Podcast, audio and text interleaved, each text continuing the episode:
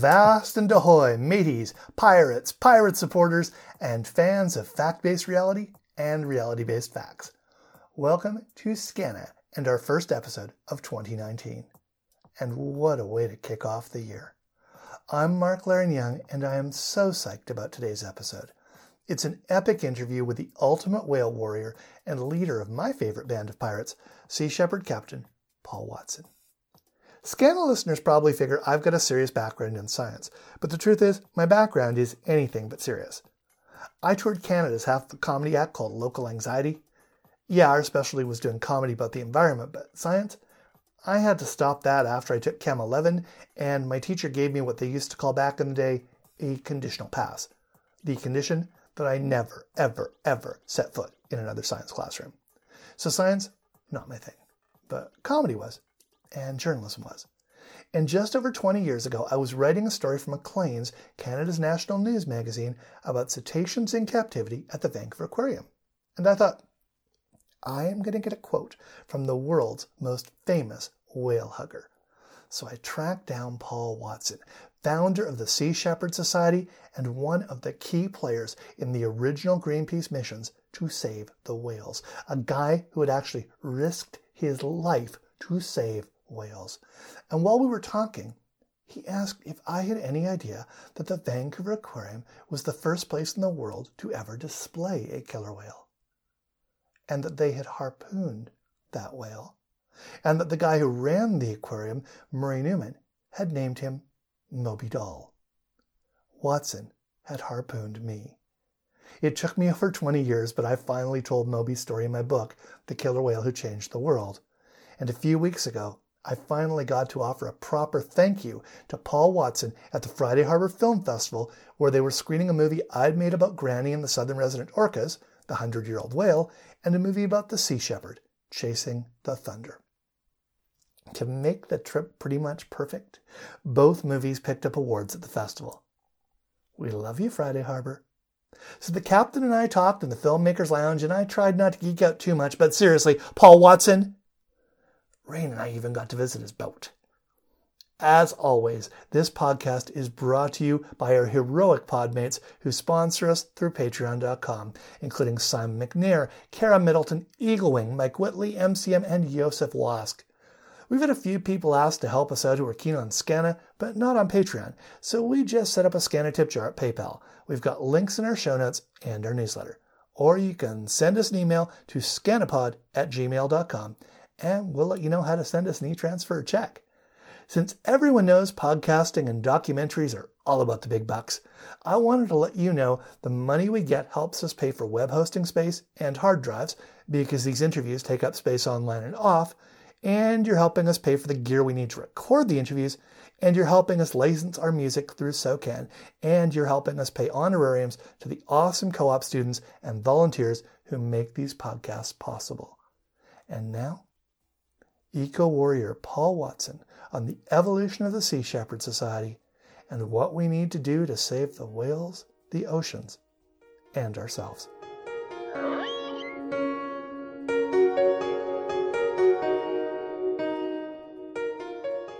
I never could have imagined when I interviewed you for Maclean's 20 plus years ago that you were going to pretty much change my life. Hmm.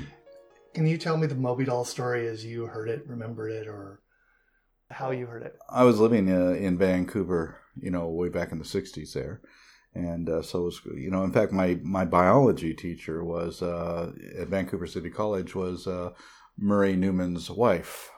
So we had a lot of access to the aquarium back then. It was a really different time. I remember the they were selling sperm whale teeth in the aquarium that were uh, from the whales being taken at uh, Coal Harbour and uh, Ro- Ro- Rose or Ross Whale Station on, on the Queen Charlotte's.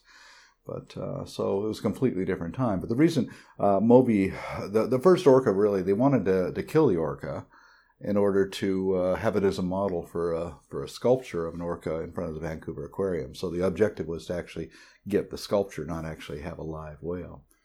Kathy Newman actually told me she remembered you as a student and as a really good, curious student. Oh, really? Oh, good, good. Uh, when did you interview? Her? Because she died what last year? I, I interviewed her about four or five years ago. Oh, okay. And she, I ended up interviewing her and Murray quite a bit. Oh, okay. And I said, "Do you have any memories?" She went, "I just remember he was very curious. He had good questions. Oh, good. So I thought that was very sweet. Now, I gather your first encounter with Nook was actually Skana. Yes. Can you talk about Skana? Well, uh, actually, my first encounter was uh, with uh, with Paul Spong. In 1969, I ran into Paul Spong at UBC, and uh, he was talking to me about how uh, he he had to check out a brain.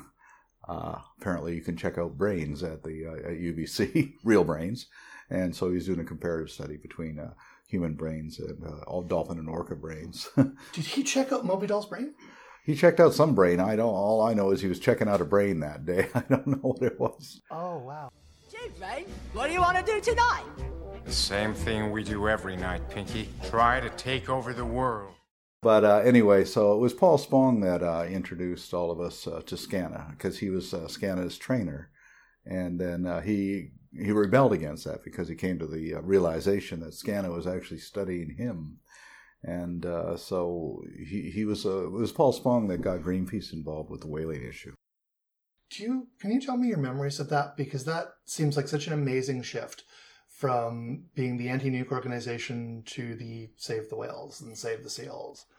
Well, when Greenpeace started, it was started as the Don't Make a Wave Committee. That was 1969, and it was a coalition of the Sierra Club and uh, the Quakers and it came together because of nuclear testing in Amchitka Islands called. Uh, uh, yeah, they were, you know, and people were still remember the um, the uh, Anchorage earthquake from '63. So yeah. that's why they came up with the name with "Don't Make a Wave" committee because to put that image of a tsunami uh, that happened back in 64 or what or 63 to put that image in everybody's head of what could happen if they did this testing. Sorry, I guess it was a bit of a scare tactic, really. But uh, the idea that it came from the fact that the Quakers tried to sail a, uh, a boat to Bikini Atoll during the 1956 nuclear testing. And so then the idea came, well, let's do the same here. And so we worked to get a boat together. I remember we had a, con- uh, a concert to raise the money, and that was with Joni Mitchell, James Taylor, and Phil Ochs to, to raise that money. Wow. And then we finally got the, the money together to uh, to do the campaign in uh, October and November of 1971. And at one of the early meetings uh, of the Don't Make a Wave committee, uh, somebody left and flashed a peace sign and uh, and uh, said peace. And Bill Darnell said, "Well, make it a Greenpeace." And uh, Bob Hunter said, "Hey, a great name for the we'll call." So the boat became the Greenpeace. And it wasn't until 1972 that they changed the name of the Don't Make a Wave committee to the Greenpeace Foundation. So in 1974, when Paul Spong brought in this idea of getting involved with the whaling issue, uh, the Quakers rebelled. They didn't want anything to do with it. So that was the first schism in Greenpeace. Was the Quakers left Greenpeace at that time? Jim Bohlen and uh, Dorothy Stowe and other people they left because they didn't really want to be involved in saving whales. And when you look at the Quaker history, it makes sense because the Quakers were the whalers of New England. You know, yeah. they were the biggest whale killers of them all, really. So, but anyway, so that was the first schism, and so uh, Greenpeace. thing. you know, Greenpeace wouldn't exist today if it wasn't for Bob Hunter. So it was Bob Hunter who was the one who took the reins from the Don't Make a Wave Committee and made it into the International Greenpeace Foundation. Rex Weyler was telling me that there they talked about how basically the whales put the green in Greenpeace, and then there were debates about putting the peace back in Greenpeace because the ship because there was such a strong shift yeah. to whales and seals. Well, there was. I, I, got Greenpeace involved with the seal campaign. There was a lot of rebellion against that too. A lot of people didn't agree with that. People wanted to save whales, but didn't want to save seals, and you know, so Greenpeace has gone through a lot of those uh, struggles over you know campaigns that this group doesn't agree with that campaign or whatever. Judean People's Front. For the People's Front of Judea. Judean People's Front. Come, wankers. Now, I remember you telling me that when you were working on a ship, it, Coast Guard, I think, mm-hmm. that you were warned by the captain that that if the orcas got sorry that if the killer whales got too close to you, they'd kill you. Oh yeah, that was on board the Canadian Coast Guard vessel Camsell, and uh, we were operating. We were a lighthouse uh, uh, buoy tender and lighthouse tender. And uh, the captain, uh, we saw some orcas, and uh, he said, "Yeah, I got to stay away from them because they kill people." And and I thought that well, I hadn't heard of anybody being killed by. But he said, "Oh, don't know. I've seen people. I've seen people being eaten alive by those guys, and you know, which wasn't true, of course, but you know, it's a story he was telling." Well, I mean, it blows my mind when I've talked to people who are over 60, over 70. They told me that they grew up terrified of killer whales. Well, also, you know, back at Lloyd Bridges did a show called Sea Hunt in the 60s. And uh, there's a scene where, you know, he's attacked by an orca in there because it's a TV show. So, uh, you know, these kind of things all added up uh, to uh, making people afraid of uh, afraid of orcas. And of course, also in um, uh, 20,000 Leagues Under the Sea,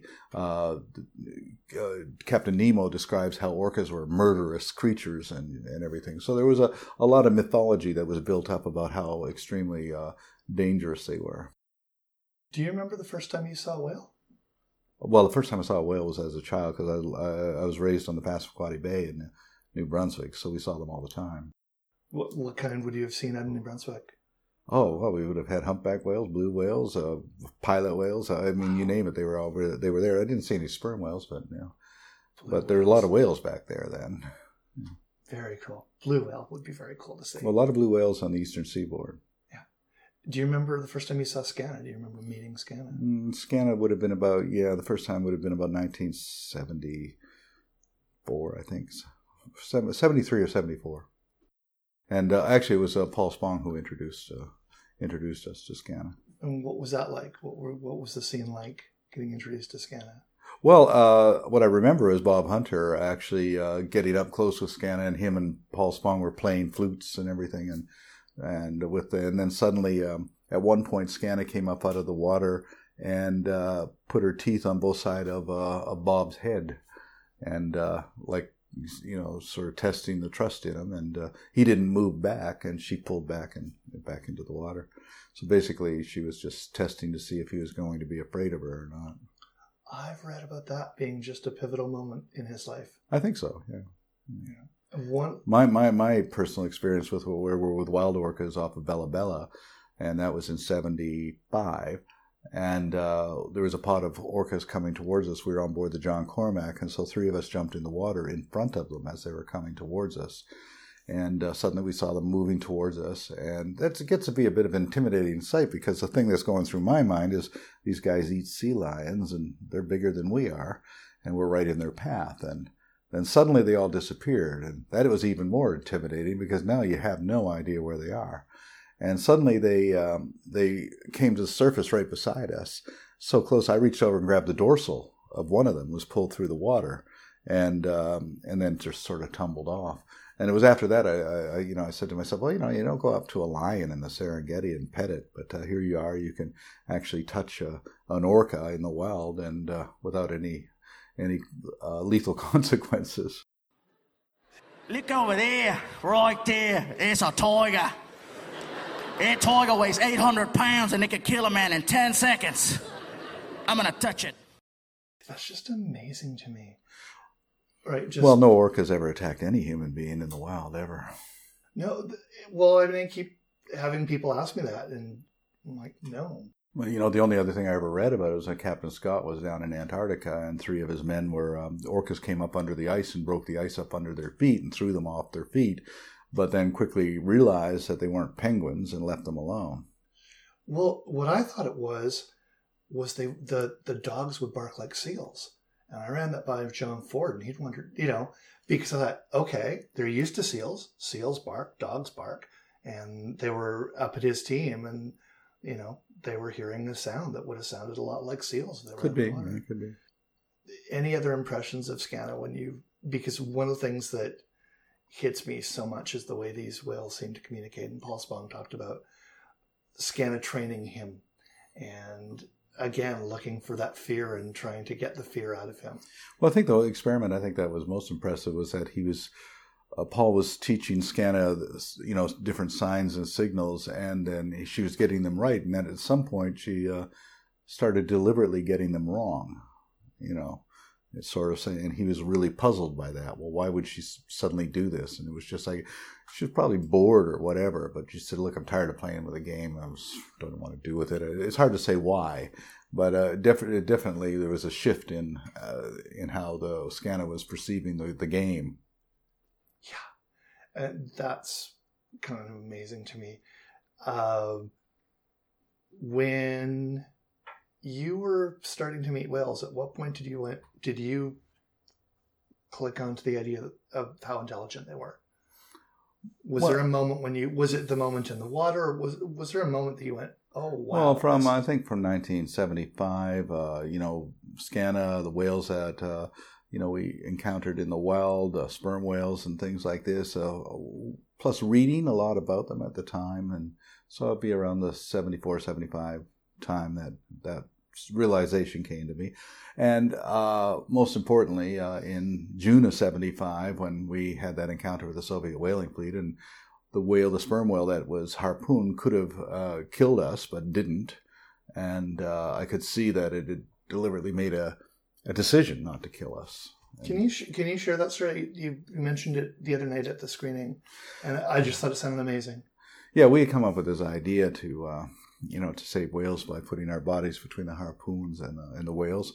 And as I always jokingly say, it was because we were reading a lot of Gandhi at the time, and uh, we felt that that would be the way to do it. And then we suddenly, in June of '75, uh, we were found ourselves in front of a Soviet whaling vessel that was bail- barreling down on us at full speed, and there was eight uh, sperm whales in front of us, fleeing for their life. And and uh, every time I was you know, uh, piloting the Zodiac, and every time I would block the harpooner, you know, it would stop him. It worked for about 25 minutes, and then the captain of the uh, of the Soviet vessel came down the catwalk and screamed into the into the ear of the harpooner. Then he turned, looked at us, brought his finger across his throat like that, and smiled. And that's when I realized, know, Gandhi's not going to work on this one. And then a few moments later, there was this horrendous explosion, and the and the harpoon flew over our heads and slammed into the backside of one of the whales. It was a female whale in the pod.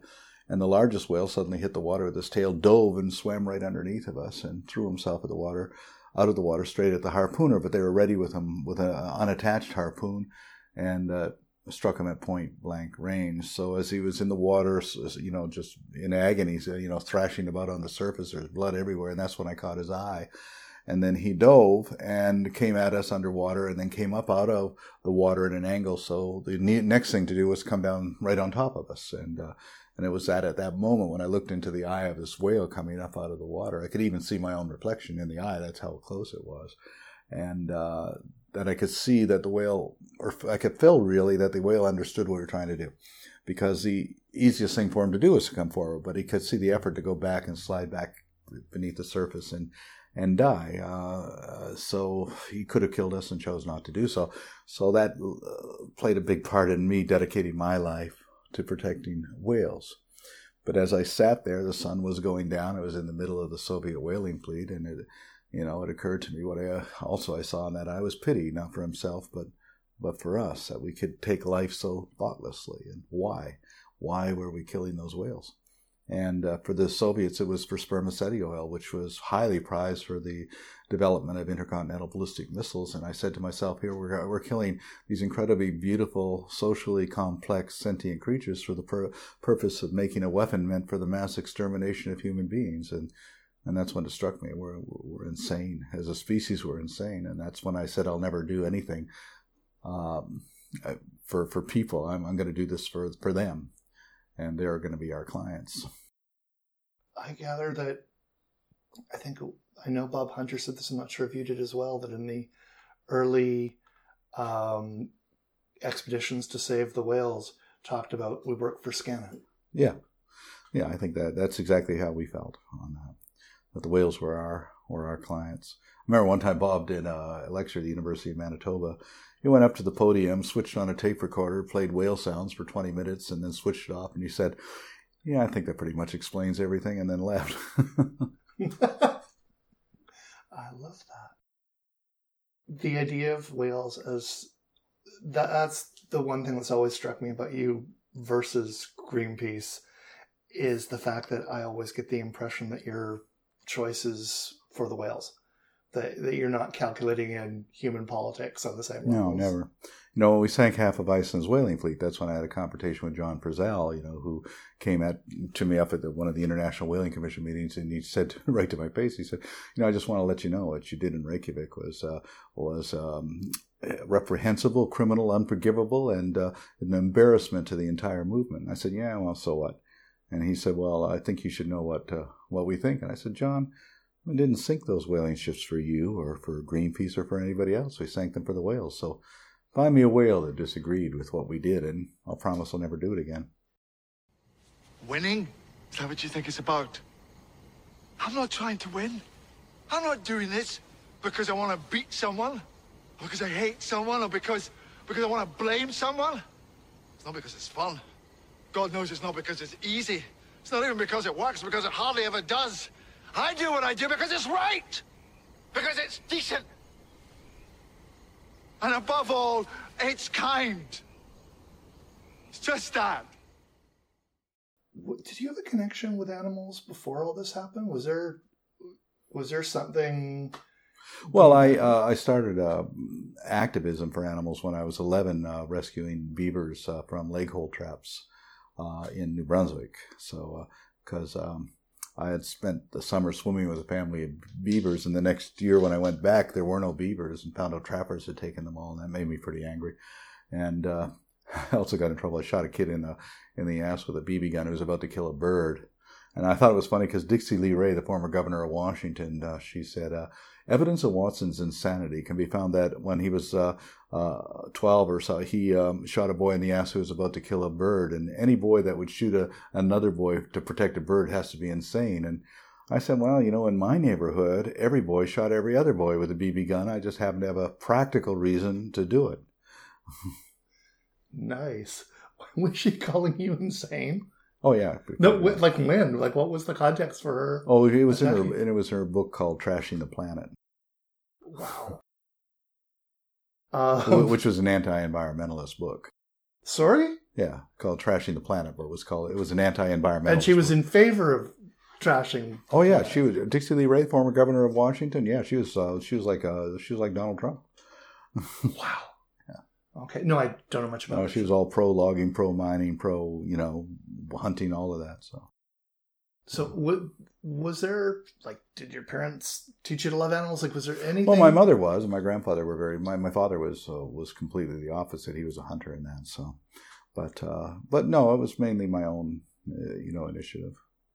Also, I was raised in a fishing village, so I could see the you know how destructive the fishing industry was. I didn't have much respect for fishermen.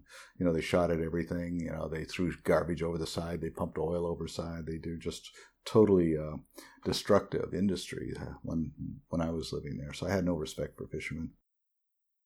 Had you had any connection with orcas? Had, you known about killer whales much before this thing started with Skana? And No, that was about that time that I, I started discovering that. So I really didn't, uh, you know, I'd see them. I saw them when I was a child, but uh, you know, there wasn't any connections or anything.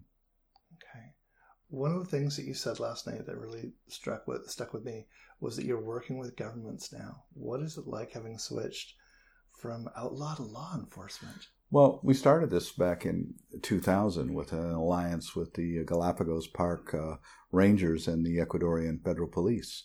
So uh, we uh, pre- we presented them with a patrol boat, and since then we've uh, set up an AIS system that cost us a million euros to monitor everything, all the traffic within the park. Uh, we provide a canine unit to uh, sniff out wildlife products in and out of the of the country, and uh, we give it pro- provide lawyers to give advice to prosecutors, and uh, you know for going after the poachers uh, in in in the Galapagos. So for 18 years, we've had a successful uh, partnership with Ecuador on that, and so now we've expanded it to. Uh, uh, Gabon and Liberia, San Tome, Tanzania, Peru, Mexico, Dominica, and Costa Rica. Wow. And what has it been like? How how have other countries started viewing you now that you're law enforcement? Has that changed things? Yes and no. It all depends. I mean, the big countries like Japan and uh, Norway and all these guys, you know, they, you know, we don't get much sympathy from them. I mean, they're the biggest criminals of all, really. Uh, but what happens is a lot of the African countries are getting very desperate because uh, they didn't have the means to stop poaching in their waters. So we provided them with the means, but we don't have the authority. So they provide us with the authority. So it's a combination of our vessels, our volunteers, and their their military authority. You know, governments have monopolies on violence. You know, so nobody can oppose, go out there oppose anything violently. For example, uh, if you're not a government entity. So we don't. That's you know we've never carried guns, and you know it wouldn't make. It, we, in fact, if we ever did carry guns, we'd probably be getting uh, serious trouble. But if we carry people who do carry guns, who actually have the authority of their government behind them, then that uh, that makes a big difference. That just strikes me as just an amazing shift, like Well, kind of a it's not- momentous change in, in a lot of ways. Not really, because we're, we've never been a protest organization. We're an interventionist organization. Uh, so Sea Shepherd is an anti-poaching organization. So uh, we're going to use uh, the strategies and tactics that are going to work the best for intervening against uh, poaching. No more Mr. Passive Resistance. He's out to kick some butt. Can you talk about how Sea Shepherd came about? You know, the the early days of it, leaving Greenpeace and, and switching over to Well, Sea Shepherd. I left Greenpeace in 1977, and I set up uh, Sea Shepherd. That was in 1977, and uh, because I felt there was a need for intervention, not protests. I, I've never been a protester. To me, it's a submissive sort of thing, like please, please, please, don't kill the whales. And kill them anyway, and there's nothing you can do about it, you know. So it's just always like begging and being submissive. So I think that we had to be more aggressive. I call what we do aggressive nonviolence. We've always been nonviolent, but we're aggressive, and that's why in our flag. That's why we have the shepherd staff uh, with the trident, and uh, so it's an effective uh, it's an effective tactic, I think. And we're proud of our record that we've never caused a single injury to a single person in our entire 41 years of operations. I remember you telling me that the that Greenpeace were the Avon ladies of the environmental movement. Well, that was because in 1986, after we had sunk those vessels in Iceland, I was doing a talk show, uh, Dave Barrett's show on CKNW in Vancouver, and somebody called in a bomb threat to protest my violence, which I thought was somewhat bizarre, which again plays right into my idea that humanity is insane. Uh, so we had to evacuate the radio station, and uh, you know the reporters were covering it. And one of them said, "Greenpeace has just said that you're that you're a terrorist. What's your what's your response to that?" And I didn't want to get into a big thing with Greenpeace, so I just sort of dismissed it by saying, "Ah, well, what do you expect from the Avon ladies of the environmental movement anyway?" And they've never forgiven me for that, but. Uh, that was in reference to them knocking on everybody's door asking for money. The Avon lady. If you don't know her, you should. Now, ages ago, you had one of your ships. For some reason, I think it was like a submarine. That, but it probably wasn't on Granville Island. And I met you there when you disembarked. we had a miniature submarine. Yeah, it was a, a two man submarine. Okay, so I'm not losing my mind because Yeah. I thought I saw a submarine with you, and you told me that there were three aspects to catching media attention that you'd learn them at SFU. I think it was sex, Four. violence, There's and four. controversy. Were the Sex, scandal, violence, and celebrity. Okay? So every story has to have one of those elements. If you have all four, you've got a super story. And you talked about that was how you ended up going for Brigitte Bardot for the Seal Hunt. Well, that was while I was with Greenpeace, yeah. But ever since, we used a lot of celebrities for that very reason. Uh, I think the best example was when we did the Wolf campaign in, in British Columbia in 84. Um, because we had the perfect story, it had all four elements. Uh, they were shooting wolves from helicopters and threatening to shoot us if we intervened. So we had the violent element down. Uh, the minister of edu- uh, the minister of environment, Anthony Brummet, uh, was, took a bribe from the Big Game Hunting Association. So we had the scandal. So I recruited Bo Derek as our spokesperson there, and you know, so that gave us the celebrity and the sex side of it. And I mean, I remember at the press conference, somebody said, "Well, you know, you got Bo Derek as your spokesperson. This is really stupid. Why would you have her there?" I said, "Because if I had the best wolf biologist in the world, Dr. David Mech or Dr. Gordon Haber, it'd be an empty room. Nobody'd be here, would they? But because she is the spokesperson, all these TV cameras here will be the front page of your story tomorrow. There's not a goddamn thing you can do about it, is there? You know, so you can dictate the, where the story is because that's the weakness of the media. You know, you know, it's that whole thing. If it bleeds, it leads. You know, whatever. You got to have that kind of drama. Uh, that's the original idea of Bob Hunter. You know, when he he talked about mind bombs, that was the like the 1960s, early 1970s version of going viral. Uh, is that you plant an image in people's heads. And Bob once said, if it takes standing on our heads and acting like clowns to get the attention of the media, then well, that's what we're going to do. And when people say, you know, you guys are a bunch of media manipulators, we go, yeah, just like Coca Cola and anybody running for prime minister. when uh, Pamela Anderson was there with Martin Sheen, I think one of the funniest things about watching that press conference was everybody was expecting her to know nothing, and she fielded every question like a pro. Oh, she's pretty smart. Yeah, I mean, she was just awesome, and I could I was watching the reporters actually get disappointed that she was picking up the questions that they thought only Alexandra Morton could answer. No, she's pretty smart, and uh, she's been uh, with us for, for a long time. Well, here's a good example: is that uh, one of the animal rights groups invited her to France to talk about foie gras and the torturing of uh, you know geese. And uh, so she goes to the French legislature. The place is packed, so packed that the reporters are having fistfights uh, trying to get access to her. And the next week, there was a discussion in the legislature on the Constitution. There was nobody there. See, so that's the nature of the media. oh, absolutely. I, as a Canadian, have come to France to voice my opposition to an industry that is equally as cruel as the baby seal massacre. Well, we'd actually talked to her about uh, narrating Granny at one point, and then she went off to Europe. Well, I wrote a I wrote a, a speech uh, to uh, the Russian government to Vladimir Putin on on orcas and transport of whale meat and everything through the capture of orcas and transport of whale meat. And uh, I'm not going to be able to talk to Putin, but she went to Russia and delivered the speech. So they listened to her, you know. Wow. What did you cover with orcas in that? I'm curious. Well, talking about the fact that they were capturing orcas and uh, the you know trying to put an end to the orca capture stuff, and you know they made a lot of promises to her. But uh, I do notice that the transport of whale meat over the top of Russia from Iceland to Japan stopped after that. That's amazing. Yeah.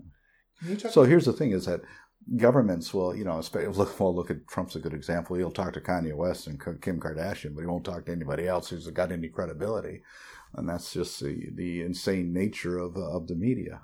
I mean, Trump is right in one thing when he talks about fake news, but it's not in the way he says it is. The mainstream news, uh, the real problem is what they don't cover, not what they cover. Is that uh, they're very selective on you know, so they ignore a lot of real environmental issues. They ignore climate change issues. They ignore a lot of things. Uh, so that's the real, I think, the real uh, fault with uh, mainstream media is what they don't talk about. One thing that's always fascinated me about people's response to you, and and again, you've mentioned this to me before, um, about how in some places you're a hero, in some places you're a villain, in some places you're a criminal, now in some places you're the law. Can you talk about why the different perceptions in different places? Well, I don't really care what their perceptions are, so I never really think about it too much. You know, I used to joke that we were the ladies of the night of the uh, conservation movement because people may agree with us, but they don't want to be seen with us in the daytime. So, you know, we expect to get all that kind of ostracism and everything like that, but we we don't do what we do for for for this group or that group of people. We we don't have any political agenda and uh, we're extremely biocentric in our viewpoint. So we're not part of that anthropocentric mythology, which uh, everybody, you know, which the human race seems to live within that perspective. Uh, it's all about us and everything that we do, and uh, that's what's all important. Not to worry, I have a permit. This just says I can do what I want. Can you talk about how Canada's treated you? Well, Canada's uh, well, if I can't go to Canada, even though I have a Canadian citizenship. Still. Oh no, because uh, they'll arrest me and send me to Japan because uh, Japan has asked that I be extradited to Japan, so I can't, I can't go there without being arrested, and they've made that very clear to me. That, so you've got your passport back for Canada. I got my passport, but I can't go to Canada. Wow, I didn't realize that. Because uh, we interviewed Elizabeth May, one of the things that came up was her trying to get your passport back. Well, she was very, she was very helpful in doing that. But I couldn't believe the government could remove a Canadian passport from a Canadian citizen. Well, the whole thing is when I was arrested in Germany, the Germans took my American passport and my Canadian passport. Uh, when I left Germany, I actually traveled right around the world from Germany to American Samoa without any papers at all. And I got to American Samoa, but it wasn't until like, oh, it was February of, because uh, I left uh, Germany in late July. And in February the next year, I uh, a reporter from um, uh, Spiegel came to the boat in Tasmania and he gave me my American passport because the Americans had given my passport to my lawyer, but the Canadians wouldn't give the passport. They kept it.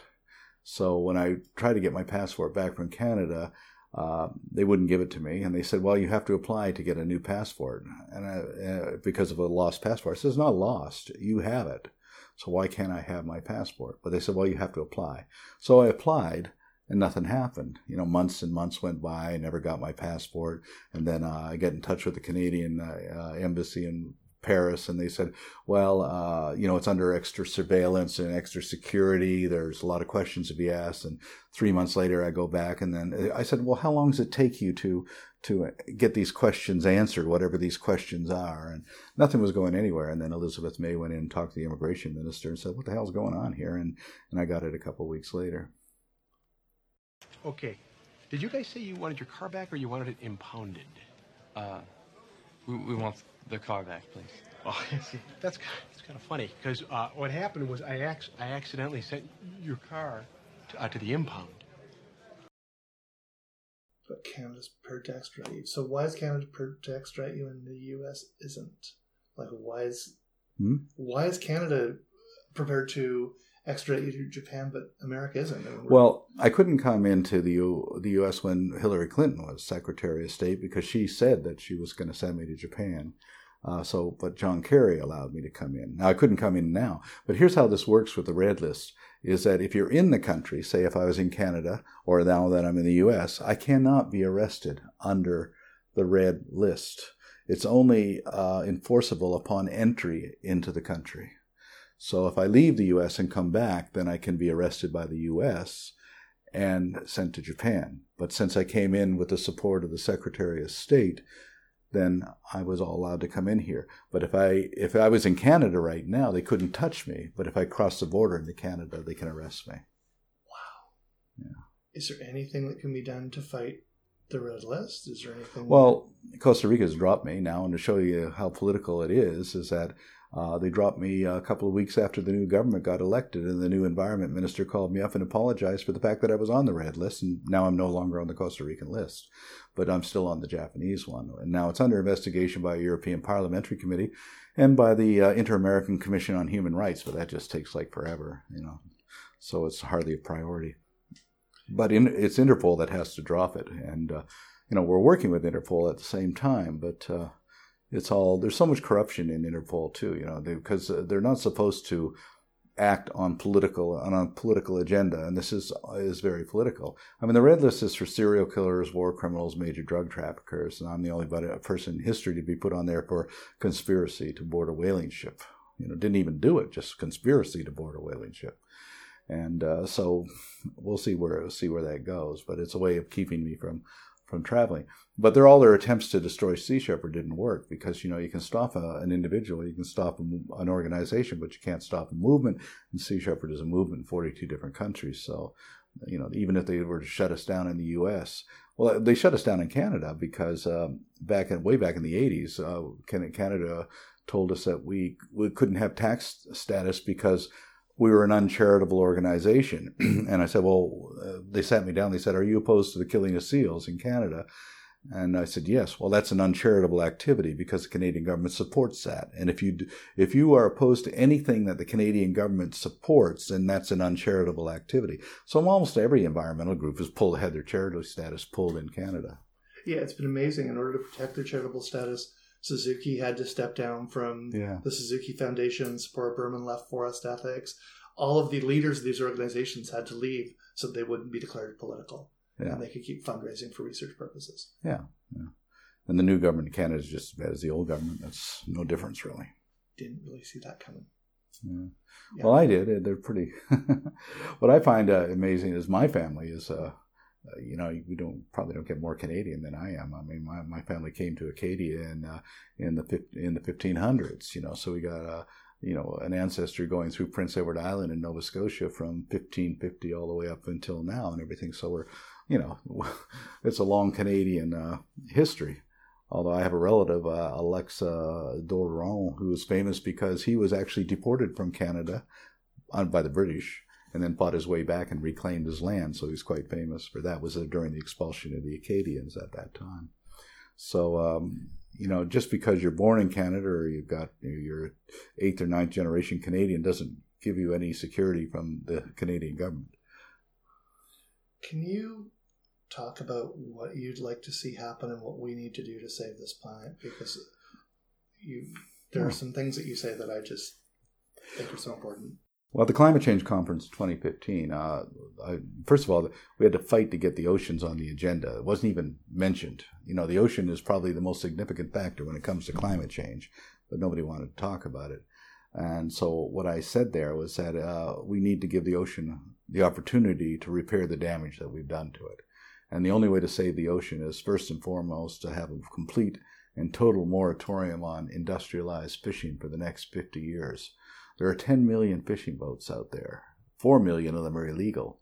And uh, we just have to shut it all down. The ocean needs 50 years to recover from, the, from this damage. If not, according to Dr. Boris Worm, Dr. Daniel Pauly, uh, by 2048, and I think they're being very optimistic, there won't be a fishing industry because there won't be any, any fish at all.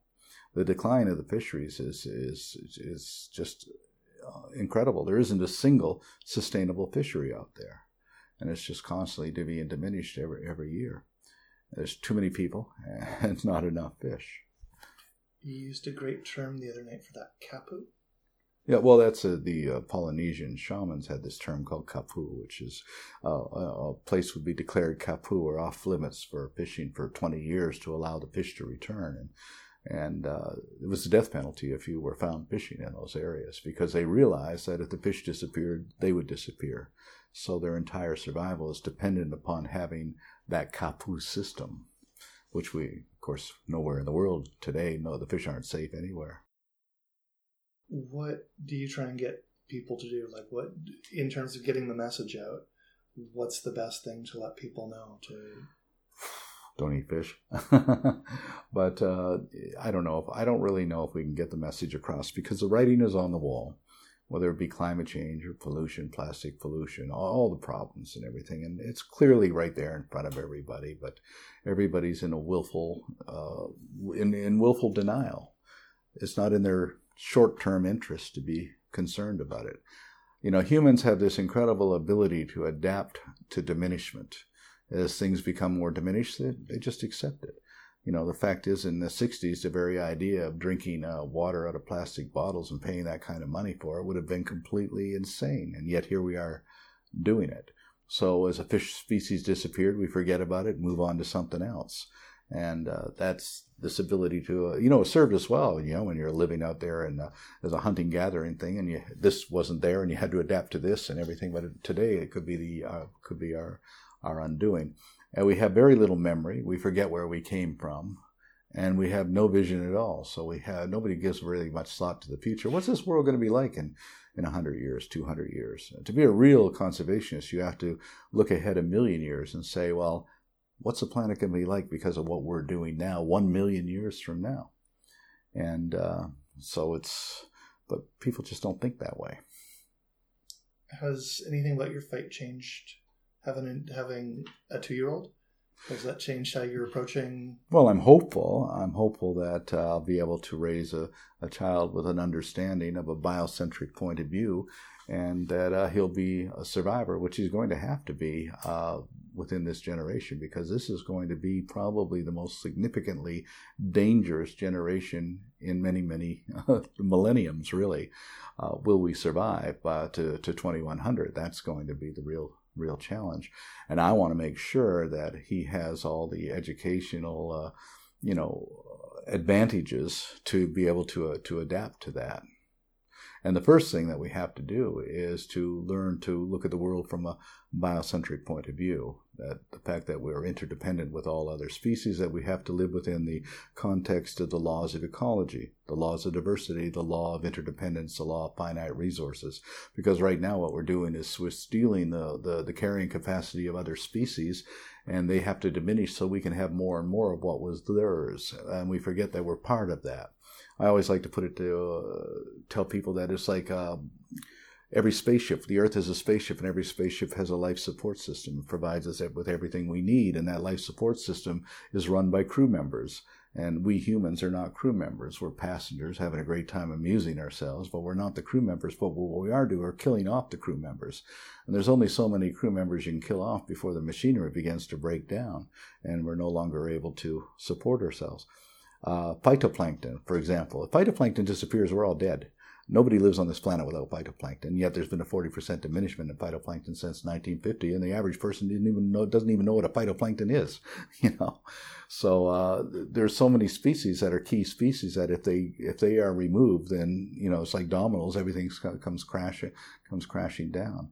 But uh, humans have this idea that we're the only species that matter. That's the anthropocentric uh, perspective that it's it's uh, we're all that matters. So it doesn't really matter about any other species. I said a few years ago that worms and trees and fish and insects are more important than people. And, you know, Fox News attacked me on that saying that it was outrageous. And how could I say something so extremely outrageous? And I said, well, because it's true. Uh, if they disappear, we can't survive. If we disappear, they'll do just fine. So they're more important ecologically than we are or ever have been. If you're looking for the most important living creatures on the planet, well, here we are.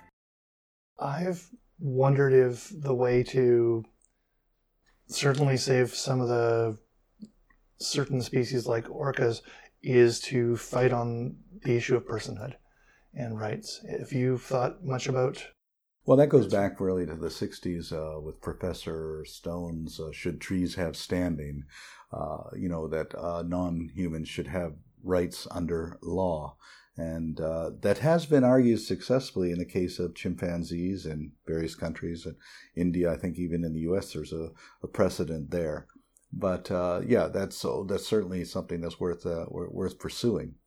And uh, well, Canada just passed a law banning uh, captivity of orcas, so that's a good that's a good thing. That just happened last week. Well, and when you talked about that orca who made a ch- sorry, not the orca, the, the whale, sperm, the sperm whale, the sperm whale that made a choice to save your life.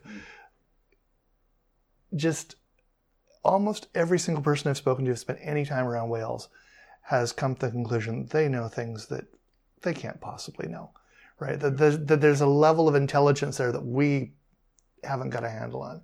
Well, what is intelligence? You know, um, the intelli- intelligence to us is what we define intelligence to be because our entire intelligence is based in eye to hand coordination. You know, if it has tools, it's intelligent.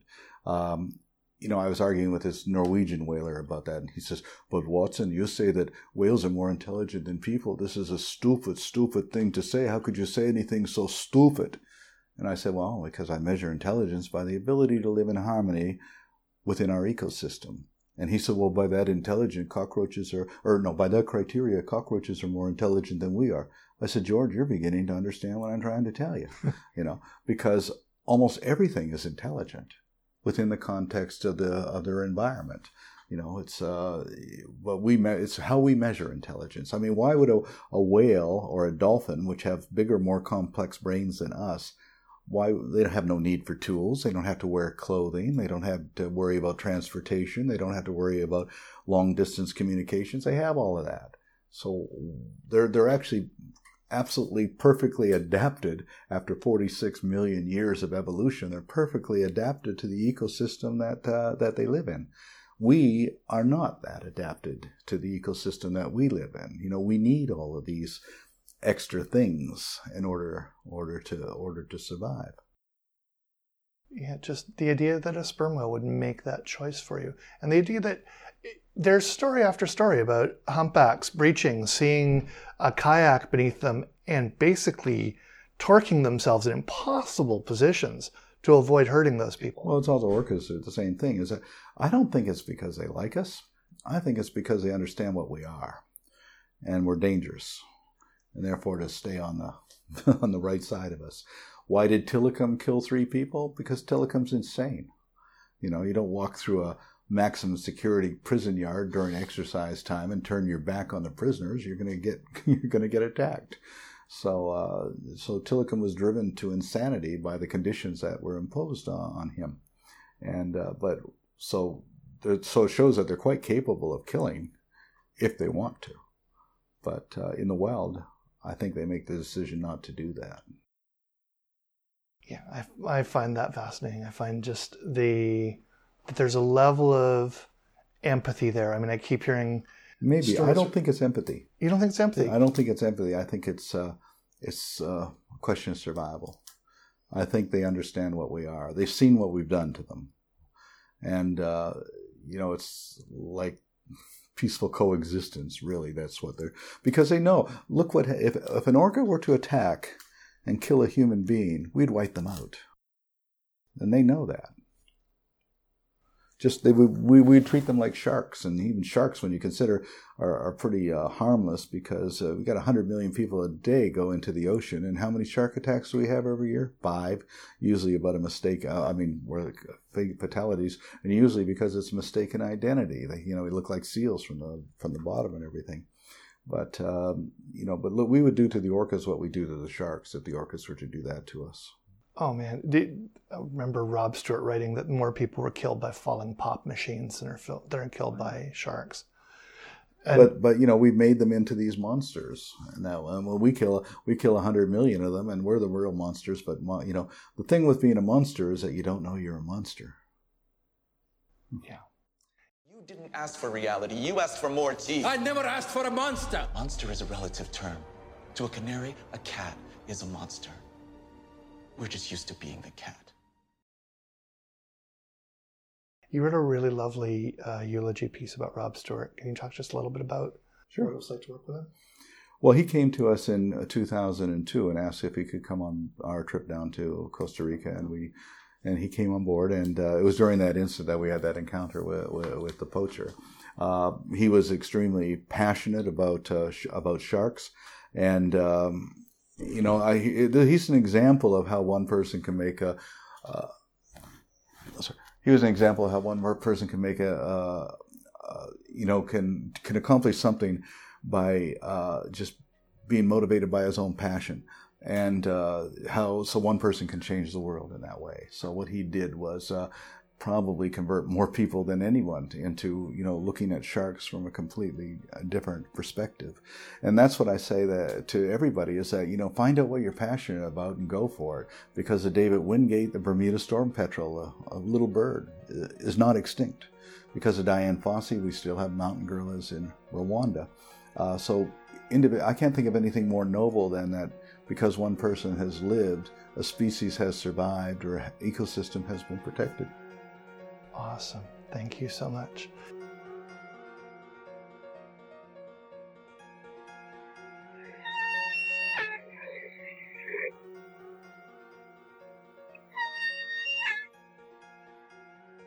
Thanks for checking out Skaana.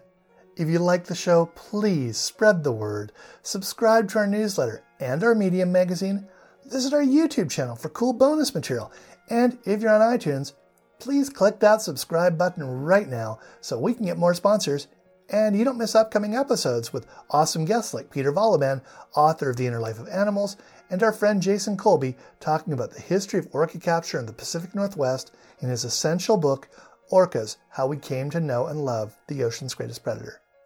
And if you'd like to help us make more podcasts more often, please join our pod at patreon.com. We're updating our membership tiers to come up with newer and cooler benefits for all of our Patreon producers. If this show didn't work for you, I'm Joe Rogan, and this was the Joe Rogan Experience with whales. And now, what else could we end off with but a poem I wrote about the sea shepherd a long time ago for that comedy group I was telling you about, Local Anxiety? True story. The Sea Shepherd is committed to nonviolence, so they came up with a new kind of weapon to battle whalers. It was a cannon, but instead of firing cannonballs, it fired pie filling. I thought this was the funniest thing I'd ever heard and wrote this poem about it. The poem ran in the Sea Shepherd's newsletter and was illustrated by a guy named Burke Breathed and featured a cartoon character he created named Opus the Penguin. This poem was performed live in Victoria last year with Mike McCormick from the always awesome Arrogant Worms. It's called Operation Desert Storm. I've been fascinated with orcas pretty much forever. Yeah. And the guy who turned me on to whales was a guy named Paul Watson. Was interviewing Paul Watson, became a huge fan of the Sea Shepherd. And one of the things that I love about the Sea Shepherd is they've got such a phenomenal sense of humor. I don't know if you know this, but the Sea Shepherd runs the Jolly Roger on their boats, the pirate freaking flag. But they're vegan eco pirates, right? So, what are vegan eco pirates gonna do for weapons? I don't know if any of you know this, but they came up with an answer. They've got a cannon on the Sea Shepherd boat, the Whales Forever, and it fires pie filling. So I wrote this about um, the Sea Shepherd, Whales Forever, pie filling. This is called Operation Desert Storm.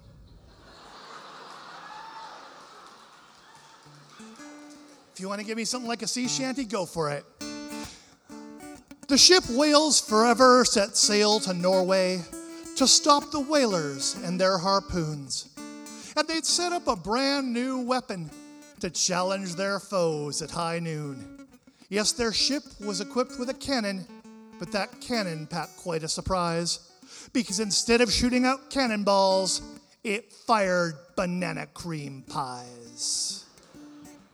One Sunday they spotted a whaler. He was hollering to throw out the net, and the captain yelled, Fire! And the whaler was hit with a shot he would never forget. Yes, his face was covered with custard and a layer of bananas and cream, and the whalers yelled foul, and the Norwegian sailors scowled as the whale swam away down the stream.